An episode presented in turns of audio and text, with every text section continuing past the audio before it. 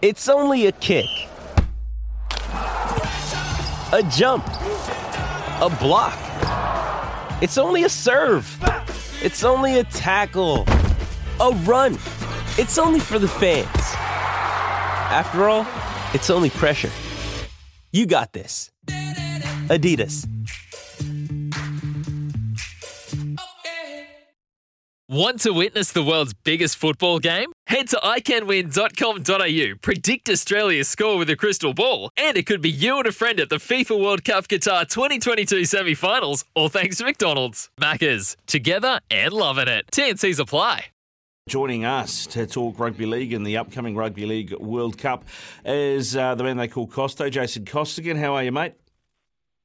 Ricardo, good evening to you. Great to be with you as we count down to the grand final, not just the World Cup. Well, that's right. Yeah, got the grand final this weekend. Uh, Parra versus Penrith, the Battle of the West. I understand you're you're expecting a bit of water between now and then, and, and, and it might be a bit of a damp grand final.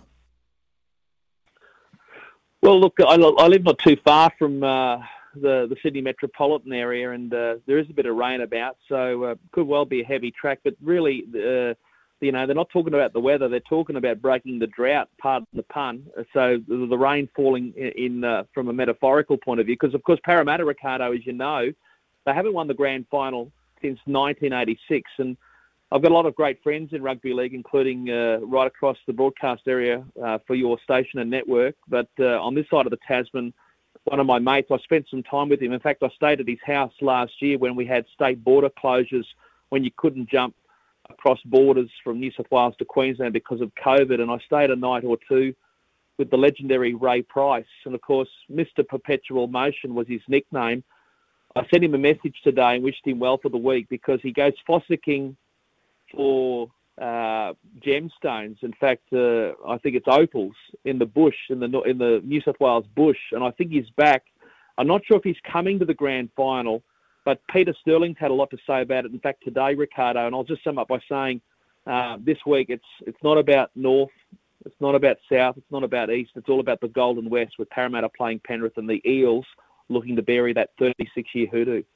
Yeah, that's the thing, mate. I, there, there, there is a few uh, a few little uh, telltale signs that suggest that maybe it is the Eels' time. One of those uh, that I've mentioned a couple of times on the station, and I'm sure you've heard this as well, Costo, is that back in 1986, the number one movie was uh, Top Gun, and 2022 it's Top Gun again. So it's written in the stars, obviously. Well, I think so. Maybe the planets are lining up. Uh, you know, I know that NASA crashed something into an asteroid in the last 24 hours ago, so uh, uh, we're keeping the theme there going in more ways than one. But Ray Price, of course, was the man I was referring to, and I'm sure you know, he was part of that golden age for Parramatta, along with uh, the Crow, Mick Cronin, Brett Kenny, of course. I had the pleasure of interviewing him many years ago on Sky Sport. Uh, luminaries of the game, Peter Sterling, of course. They had a galaxy of stars, Parramatta, in those days. And, and when they first won the Premiership back in 1981, uh, those famous words from Jack Gibson, the now late Jack Gibson, ding dong, the witch is dead.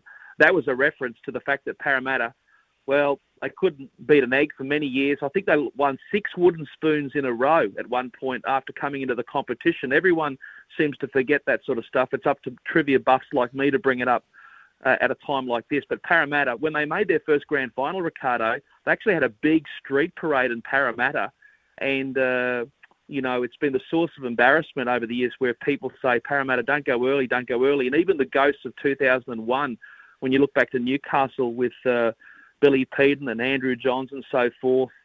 Uh, when they upstaged Parramatta, Brian Smith, the coach, they were the minor premiers. Nathan Hindmarsh, of course, among their star players, and Parramatta didn't win that day either. So you know, there's a lot of people out there wondering, could this be the year? Penrith, of course, with such a great team, they've been so consistent, haven't they, in recent times? And that Samoan connection, eight players in the Samoan World Cup squad on display in the grand final on Sunday night. That's the most of any team, I believe. That's a great achievement for Samoa and a great achievement for the two clubs, obviously, and the players.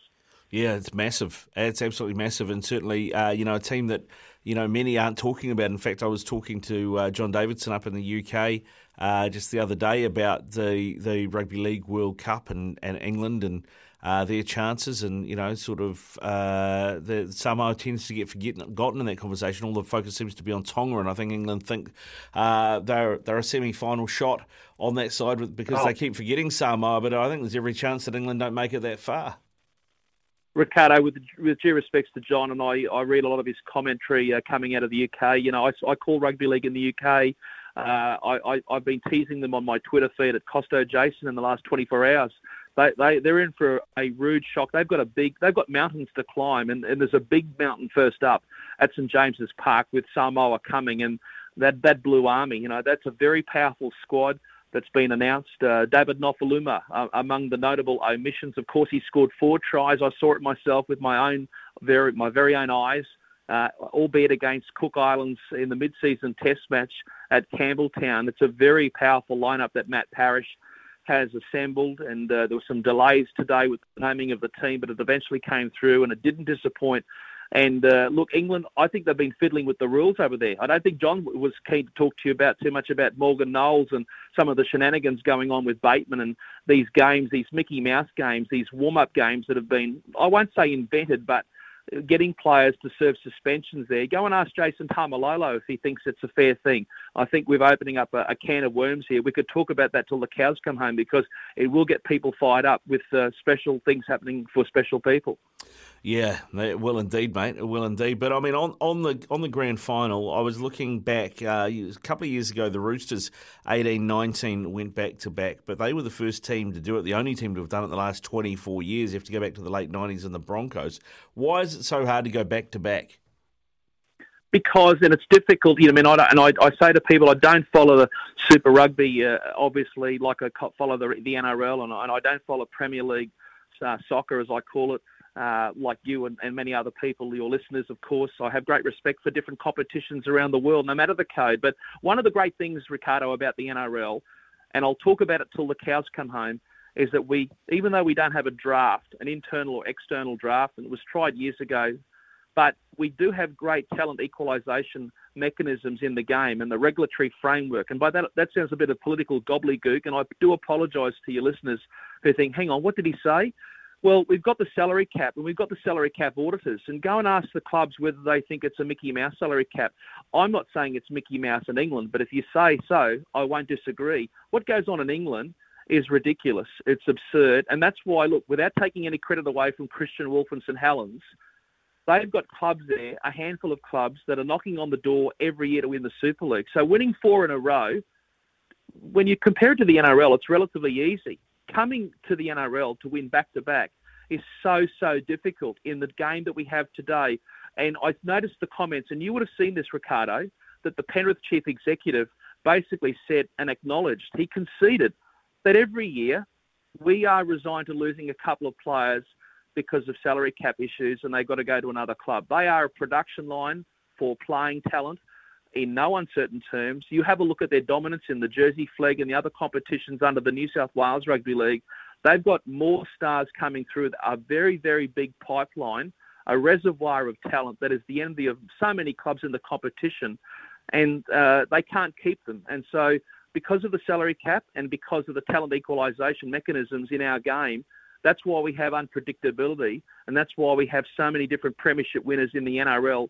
When you compare it to the Super League, which I called many moons ago in the early days of Super League, when we had teams like Sheffield and Paris and Bradford and London, they're not there anymore.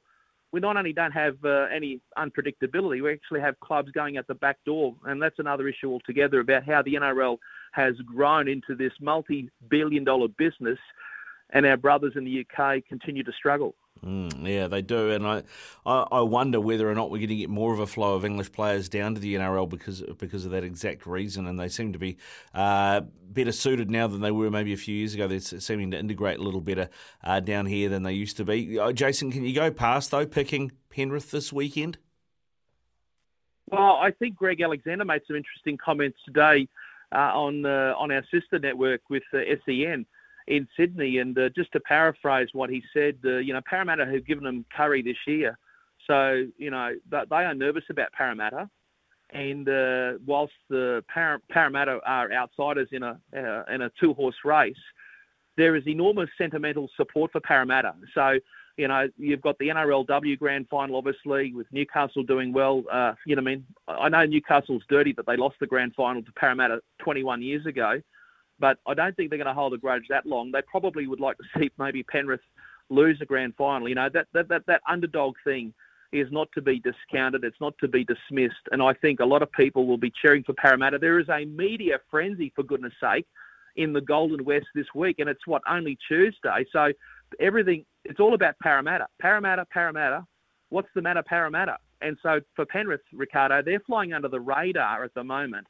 And so for the key players there, the key protagonists, the likes of Yeo and Cleary, obviously, and Luai, uh, you know, they've got a, an awesome team, well prepared, well coached. You know, I've, I've known Ivan for a long time since I had the pleasure of calling him when he came across the Tasman 21 years ago with my great mate Kevin Campion, and we've remained good friends. And he's pleased to see me back in rugby league. I'm pleased to see him doing well in rugby league, and so you know, they've got a terrific operation there. Uh, Webster's coming to the Warriors, uh, you know, and, and Ciraldo's obviously going on to greener pastures with Canterbury. So they're churning out players, they're churning out coaches, and they're winning premierships. And I think they'll go damn close. But nothing would surprise on Sunday night in a two horse race, uh, especially with so much sentiment out there for Parramatta. Yeah, you're not wrong. You're not wrong. It's going to be a great final. Looking forward to it. Costo, thanks very much for coming on, mate. Before, before we go, before we go, just a quick shout out to the to the Parramatta fans you know, I mean, uh, I'm, I'm pumping you up there as a big show on Sunday night, but I've got to say, if you look at the statistics, they were so lucky to beat my beloved Cowboys